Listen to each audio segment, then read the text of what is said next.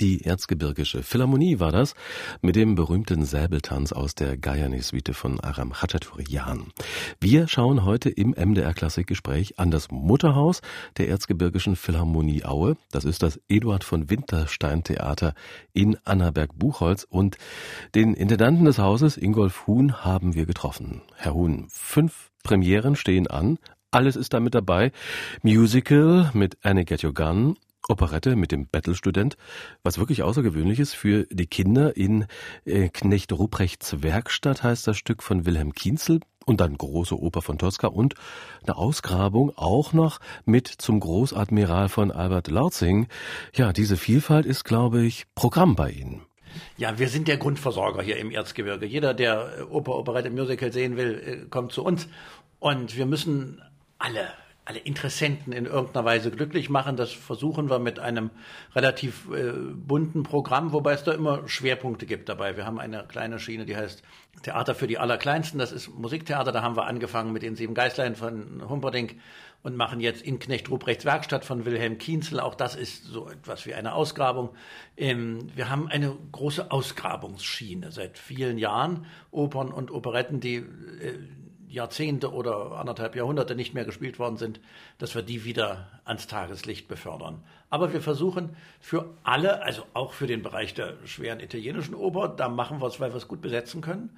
Ähm, aber für alle Genres des Musiktheaters etwas dabei also. Eine große Vielfalt an einem vergleichsweise kleinen Haus. Das heißt ja auch, Ihr Ensemble, das muss sehr flexibel sein. Ja, wir haben ein grandioses Ensemble, ist nicht sehr groß, aber es sind alles Leute, die ich in verschiedenen, äh, in verschiedenen Fächern einsetzen kann. Also wir haben eigentlich niemanden, wo ich sage, das ist jetzt nur jemand für die ganz große Oper oder das ist jemand, der nur fürs Musical geht, sondern wir machen ja ohnehin zwei Sorten Musical. Wir machen auch noch immer ein Schauspielmusical. Das ist anders, das ist dann bandorientiert, aber die Orchestermusicals sind äh, mit unserem Musiktheaterensemble mit Leuten, die alles können. Wie wählen Sie denn die Stücke aus, äh, die Sie in der Spielzeit dann neu anbieten? Da geht es sicher auch um Kompatibilität zum Publikum. Ja, wir schauen, was könnte für das Publikum interessant sein. Ein ganz wesentlicher Punkt ist immer, was ist denn gewesen in den letzten zehn Jahren? Also, wenn ich, es hat keinen Sinn, äh, ein Stück wie Ennio Tyrann nach fünf Jahren wieder zu spielen. Es war aber hier ewig nicht. Ähm, da hat es Sinn. Ähm, das heißt, wir müssen immer ein bisschen auf den Abstand schauen. Wir gucken natürlich, ob wir es besetzen können. Wir gucken, wie, was, wie wir auch, auch die, selber die Stücke spannend und interessant finden. Wir spielen ja nichts, was uns nicht selber Freude machen würde. Wie gehen Sie denn an die Werke heran hier im Haus? Ist das eher traditionell, um das Publikum vielleicht auch nicht zu verschrecken, dass er zum Teil auch längere Wege ins Theater nach Annaberg auf sich nimmt? Oder ist auch das eine oder andere politisch aufgeladen oder auch schon mal gegen den Strich gebürstet? Ja, gegen den Strich gebürstet ist so ein Wort, mit dem wir wenig anfangen können. Wir versuchen natürlich im Sinne von Walter Felsenstein das so zu machen, dass jeder im Publikum das mitvollziehen kann. Also wir fühlen uns schon sehr in der Felsensteinischen Tradition, hängt auch damit zusammen, dass wir ausschließlich deutschsprachig machen, also, also spielen in Originalsprache nur Zauberflöte und Entführung und Freischütz, ähm, also keine italienischen und nix mit Obertiteln und äh, solchen Dingen, sondern eben mit der, haben bei sehr vielen Sängern eine sehr gute Textverständlichkeit. Äh, dieses kleine Haus äh, ist auch so, dass wir nah dran sind. Dann lohnt es, das so zu inszenieren, dass der Zuschauer in den Figuren mitwohnen kann. Also mit sich, sich mit denen identifizieren kann. Das hat wenig Sinn, wenn die Tschechisch singen. Ähm, da bis auf die ein paar Besucher, die aus Tschechland dann kommen. Aber unsere Sänger können das auch nicht gut. Ähm, das deswegen ausschließlich deutschsprachig. In der Ästhetik, auf die wir zugehen, gehen wir davon aus, dass die eigentliche Avantgarde-Gattung die Operette ist. Das ist das wirklich Moderne. Und da gucken wir, wir erleben ja jetzt gerade eine gewaltige Operettenrenaissance, wenn Sie sich bei Berikowski an der komischen Oper umsehen. Das sind die, äh, die gesellschaftskritischen Stücke, ohne dass die in irgendeiner Weise gegen den Strich gebürstet sind, sondern dass man, wir machen das, was zu den, was die Stücke brauchen.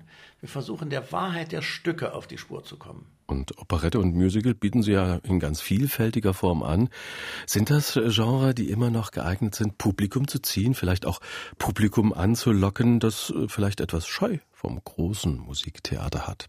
Ja, wir haben, wie viele heute damit zu tun, dass Titel, die das Publikum kennt, besser funktionieren, als welche, die es nicht kennt. Wir versuchen also immer wenigstens einen Anker dabei zu haben. Jetzt beim Großadmiral von Lotzing ist es der Komponistenname.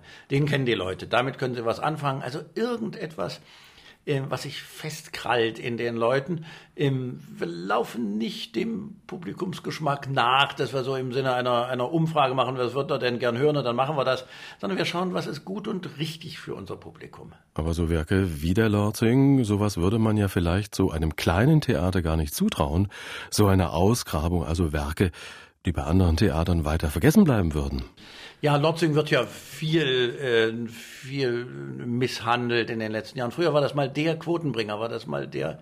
Es gibt, gab Lotzing-Stücke, die haben immer die Spielplanstatistik angeführt. Das ist jetzt nicht mehr so, aber es sind grandiose Stücke, welche die wir besetzen können, ganz zweifelsohne.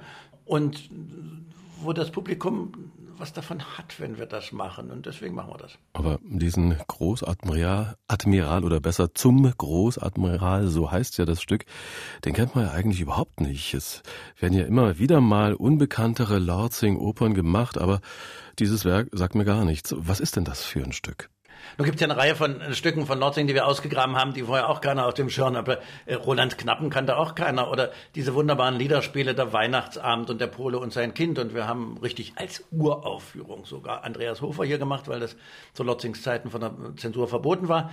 Zum Großadmiral ist ein später Lotzing, 1847 geschrieben. Da war er in Wien schon, hat sich mit den für ihn entsetzlichen Wiener Theaterverhältnissen auseinandersetzen müssen. Man hört das so ein bisschen. Das heißt deswegen zum Großadmiral, weil der Titel ist der Name einer Kneipe, einer Seemannskneipe. Äh, und da gibt es das zum ja öfter. Das ist so englisches Rokoko. Man wird durch die Figurennamen so ein bisschen in die Irre geführt. Ähm, eine, ein grandioses Werk in der, in, der, in der Denkweise, ganz bei Lotzing in der musikalischen Sprache.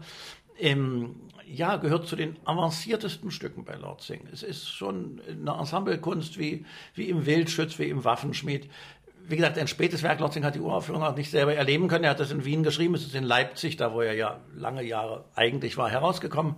Ähm, ist dann über ein paar große Bühnen gegangen, München, äh, dann doch in Wien, im Theater an der Wien und Breslau. Äh, und ist dann eingegangen, wahrscheinlich auch, weil Lotzing doch relativ stark an der Revolution beteiligt war in Wien. Und alles, was mit der Revolution zu tun hatte, war dann erstmal weg. MDR Klassik. Wir sind im Gespräch mit Ingolf Huhn, dem geschäftsführenden Intendanten des Eduard von Winterstein Theaters in Annaberg-Buchholz. Und wir reden gleich weiter und hören hier erst einmal wieder das Orchester des Hauses, die Erzgebirgische Philharmonie Aue, und zwar mit dem Vivace non troppo aus der Sinfonie Nummer 3, der schottischen, von Felix Mendelssohn Bartholdy.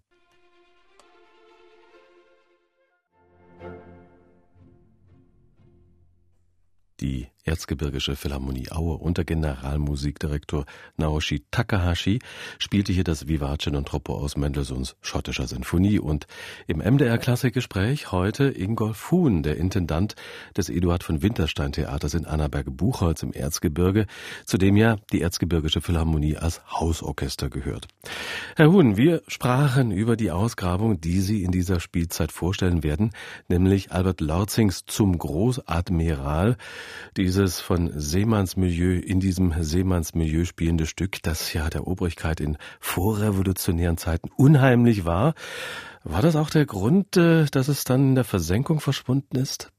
Ja, da war auch eine andere Zeit. Dann kam Wagner und dann war, dann musste alles wie bei Wagner sein. Und es gibt ja sackweise Komponisten, die dann wie Wagner geschrieben haben. Ähm, also Wagner-Epigonen gibt es Jahrhunderte. Ähm, das hatte alles keinen Sinn. Das wäre für Lotzing auch nicht vernünftig gewesen. Er ist 1851 gestorben und hat das Elend nicht mehr miterlebt. Ähm, so. Ja, nun ist ja so ein komplett unbekanntes Stück auch so etwas äh, wie eine Uraufführung. Das Ensemble kennt äh, zwar Lorzing, aber dieses Stück eben nicht. Wie geht man da ran an eine solche Einstudierung? Im, mit dem bestmöglichen, der bestmöglichen Herangehensweise mit Neugierde. Man muss erstmal offen sein und neugierig für das, was da ist. Und dann schauen sich die Sänger das an, wie das zu singen ist natürlich. Ähm, wir sind sehr glücklich, dass wir das sehr anständig besetzen können. Also, dass wir ein wirkliches Lotzing-Ensemble haben, was das auch was das auch singen kann. Es ist hoch anspruchsvoll, man hört so ein bisschen schon so noch Belcanto-Einflüsse raus. Lotzing hat das in Wien erlebt, Bellini und Donizetti, was die da für Erfolg gehabt haben und hat versucht, so ein bisschen so etwas mitzumachen. Aber das geht eben auch mit unseren Sängern.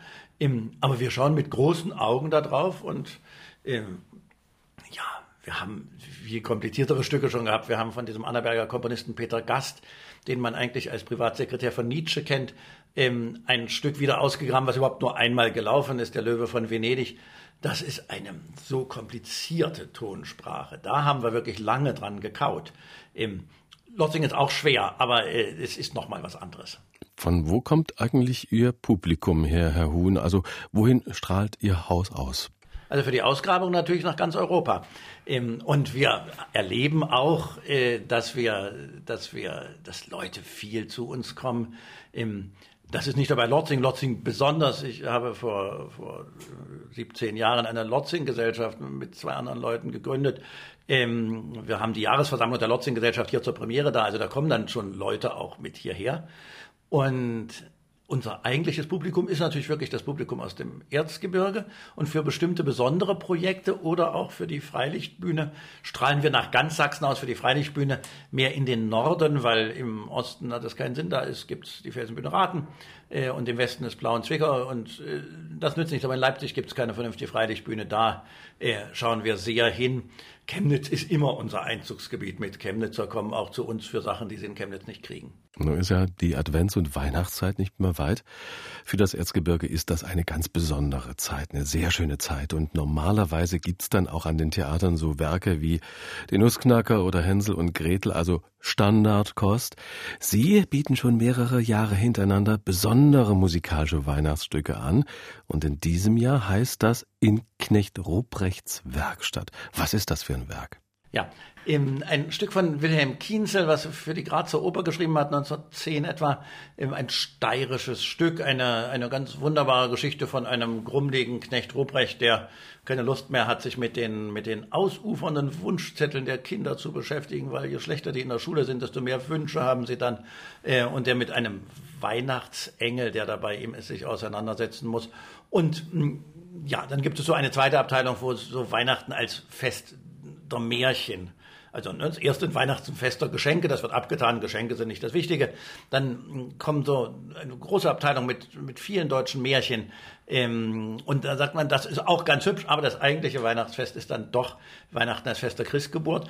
Ähm, in diesem, diesem Dreischritt geht das dahin. Wir spielen das mit Klavier ganz, weil das besser durchhörbar ist, ähm, auf der Bühne mit für ganz kleine Kinder, für Vierjährige, mit einem besonderen Bühnenbild. Wir haben ja hier diese erzgebirgische Operette, den Obersteiger, und haben dazu eine richtige nachgebaute erzgebirgische Pyramide als Spielort auf der Bühne zu stehen. Die nehmen wir auch für das für Knecht Ruprechts Werkstatt. Also wir haben unsere unsere große Pyramide als das Bühnenbild und wir machen noch etwas Besonderes. Ähm, die Orchesterfassung des Stücks, die man ja vielleicht auch mal hören will, spielen wir in unserem Weihnachtssinfoniekonzert. Da gibt es also für die Leute, die, die es mit Orchester hören wollen, gehen in eine der drei Aufführungen unseres äh, vierten Symphoniekonzerts. Ähm, und für ganz kleine Kinder, vierjährige, 40 Minuten mit Klavier auf der Bühne. Und nun haben Sie die Erzgebirgische Philharmonie schon angesprochen. Die hat ihren Sitz aber im Kulturhaus in Aue und ist ein Orchester, das auch richtig in die Fläche geht und den ganzen Erzgebirgskreis bespielt. Ja, die Erzgebirgische Philharmonie ist ein Teil des Hauses. Es gibt keine getrennten Strukturen. Das ist das Orchester der Erzgebirgischen Theater- und Orchester GmbH. Ähm, wir machen hier ein sehr großes äh, Programm philharmonischer Konzerte, zehn Konzert, Abonnementskonzerte im Jahr, das macht kaum ein anderes größeres Haus. Ähm, und eine Vielzahl von anderen Konzerten, vorrangig im Landkreis Erzgebirge. Ähm, wir in der, in der Herbst- und Weihnachtszeit sind das sehr viele Kirchenkonzerte. Ähm, aber wir machen auch noch, noch andere Konzerte. Es gibt noch eine zweite äh, Symphoniekonzertreihe, die heißt Klassik am Nachmittag und wir gastieren auch mit solchen Konzerten hier im Erzgebirge und ein bisschen mehr ums Geld verdienen, eben auch außerhalb in Franken zum Beispiel. Und wir haben eine Neujahrskonzertreihe, die immer sehr weit in den Westen geht, ähm, aber hier auch im Erzgebirge da ist. Aber die Sachen, die wir im Westen machen, machen wir fürs Geld. Und die Dramaturgien der Konzerte, die sind auch sehr interessant. Äh, da mischen Sie Bekanntes mit Unbekanntem. Da findet sich auch äh, als klassischer Anteil ein Dittersdorf. Und dann geht's im gleichen Konzert auch mal richtig in die Moderne. Ja, eben. Also das versuchen wir, das versuchen ja viele andere auch. Wir haben äh, äh, ein, das, was wir richtig unnötig finden für unser Konzertpublikum, ähm, versuchen wir zu spielen. Das sind einerseits Werke, die die Leute kennen. Das muss ich immer dabei haben, auch als einen Anker. Und das sind äh, Werke, von denen wir wollen, dass die Leute sie kennenlernen. Ähm, dass wir ihnen die anbieten und sagen, das ist toll, hört's euch doch mal an. Ähm, so ist das konzipiert. Wir haben noch so eine kleine Insel dabei, wo wir bestimmt die einzigen sind. Wir haben in jeder Saison einen japanischen Komponisten dabei. Es liegt daran, dass unser Generalmusikdirektor Japaner ist und das nutzen wir natürlich aus und wollen was damit machen. Haben also immer so ein kleines japanisches Repertoire. Auch das gehört hier zu uns und gehört zum Erzgebirge. Und wir wollen hier bei MDR Klassik jetzt mal reinhören in eine dieser Kompositionen. Chain of Life heißt dieses Stück des Japaners Tokuhide Nimi und da hören wir mal einen kleinen Ausschnitt.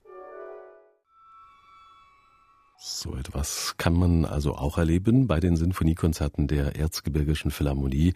Moderne Musik aus Japan, wie hier von Tokuhide Nimi. Und wir sind hier bei MDR Klassik im Gespräch mit dem Intendanten des Eduard von Winterstein Theaters in Annaberg-Buchholz mit Ingolf Huhn. Herr Huhn, wir haben es jetzt beim Musikfest Erzgebirge im ganz großen Rahmen vorgeführt bekommen. Sie arbeiten auch eng mit den erzgebirgischen Kantoreien zusammen. Wie eng ist denn diese Zusammenarbeit?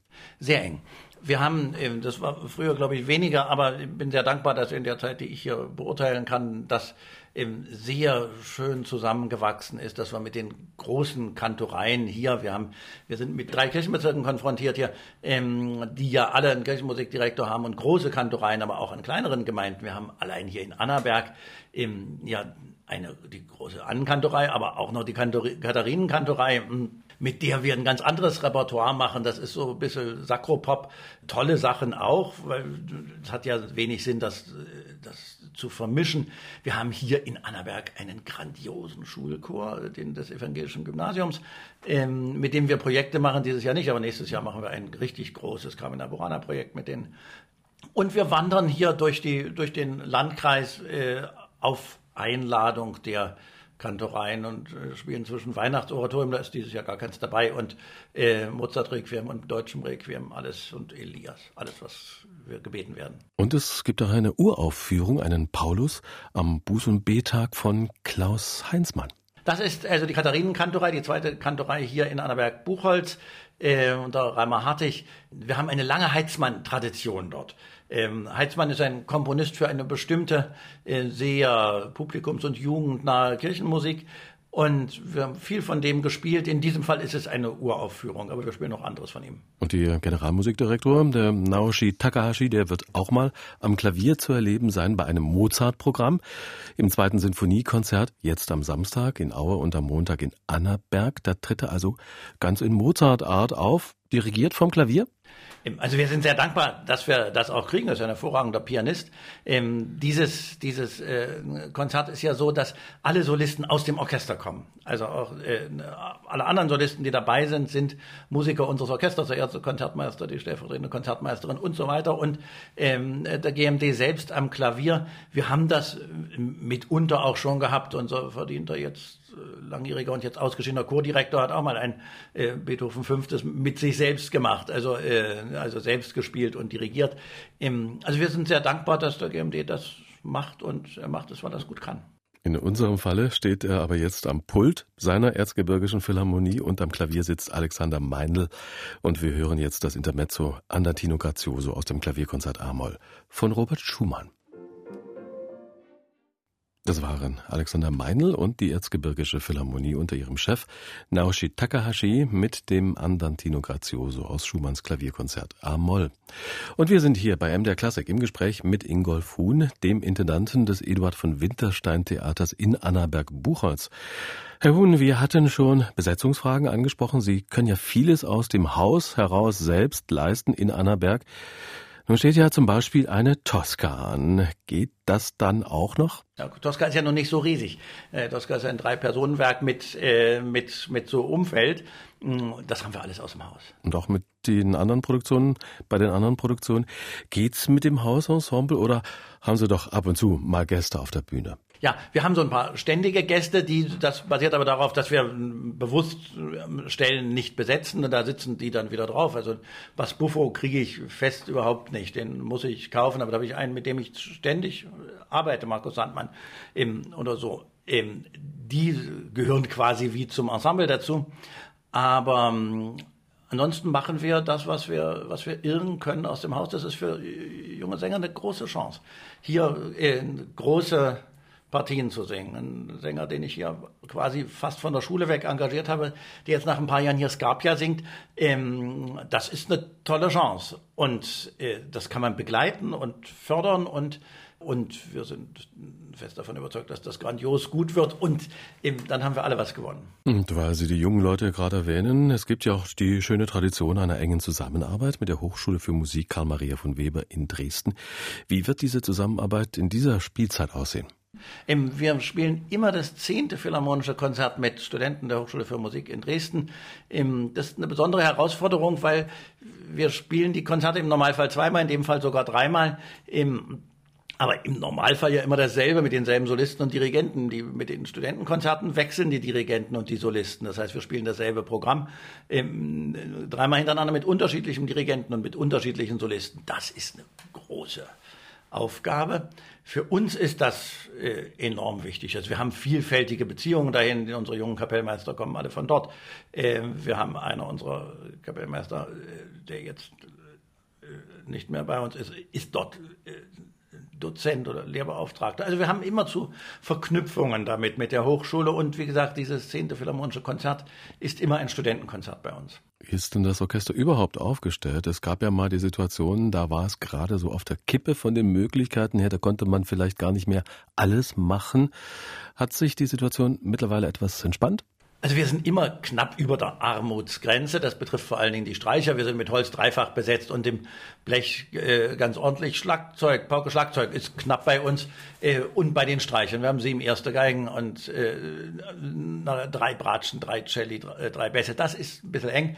Trotzdem spielen wir mit einem relativ mäßigen Anteil an Aushilfen das komplette Repertoire äh, zwischen Haydn und kurz vor Wagner und Strauss. Und wie sieht die Situation sonst so aus? Also für das Theater in Annaberg insgesamt?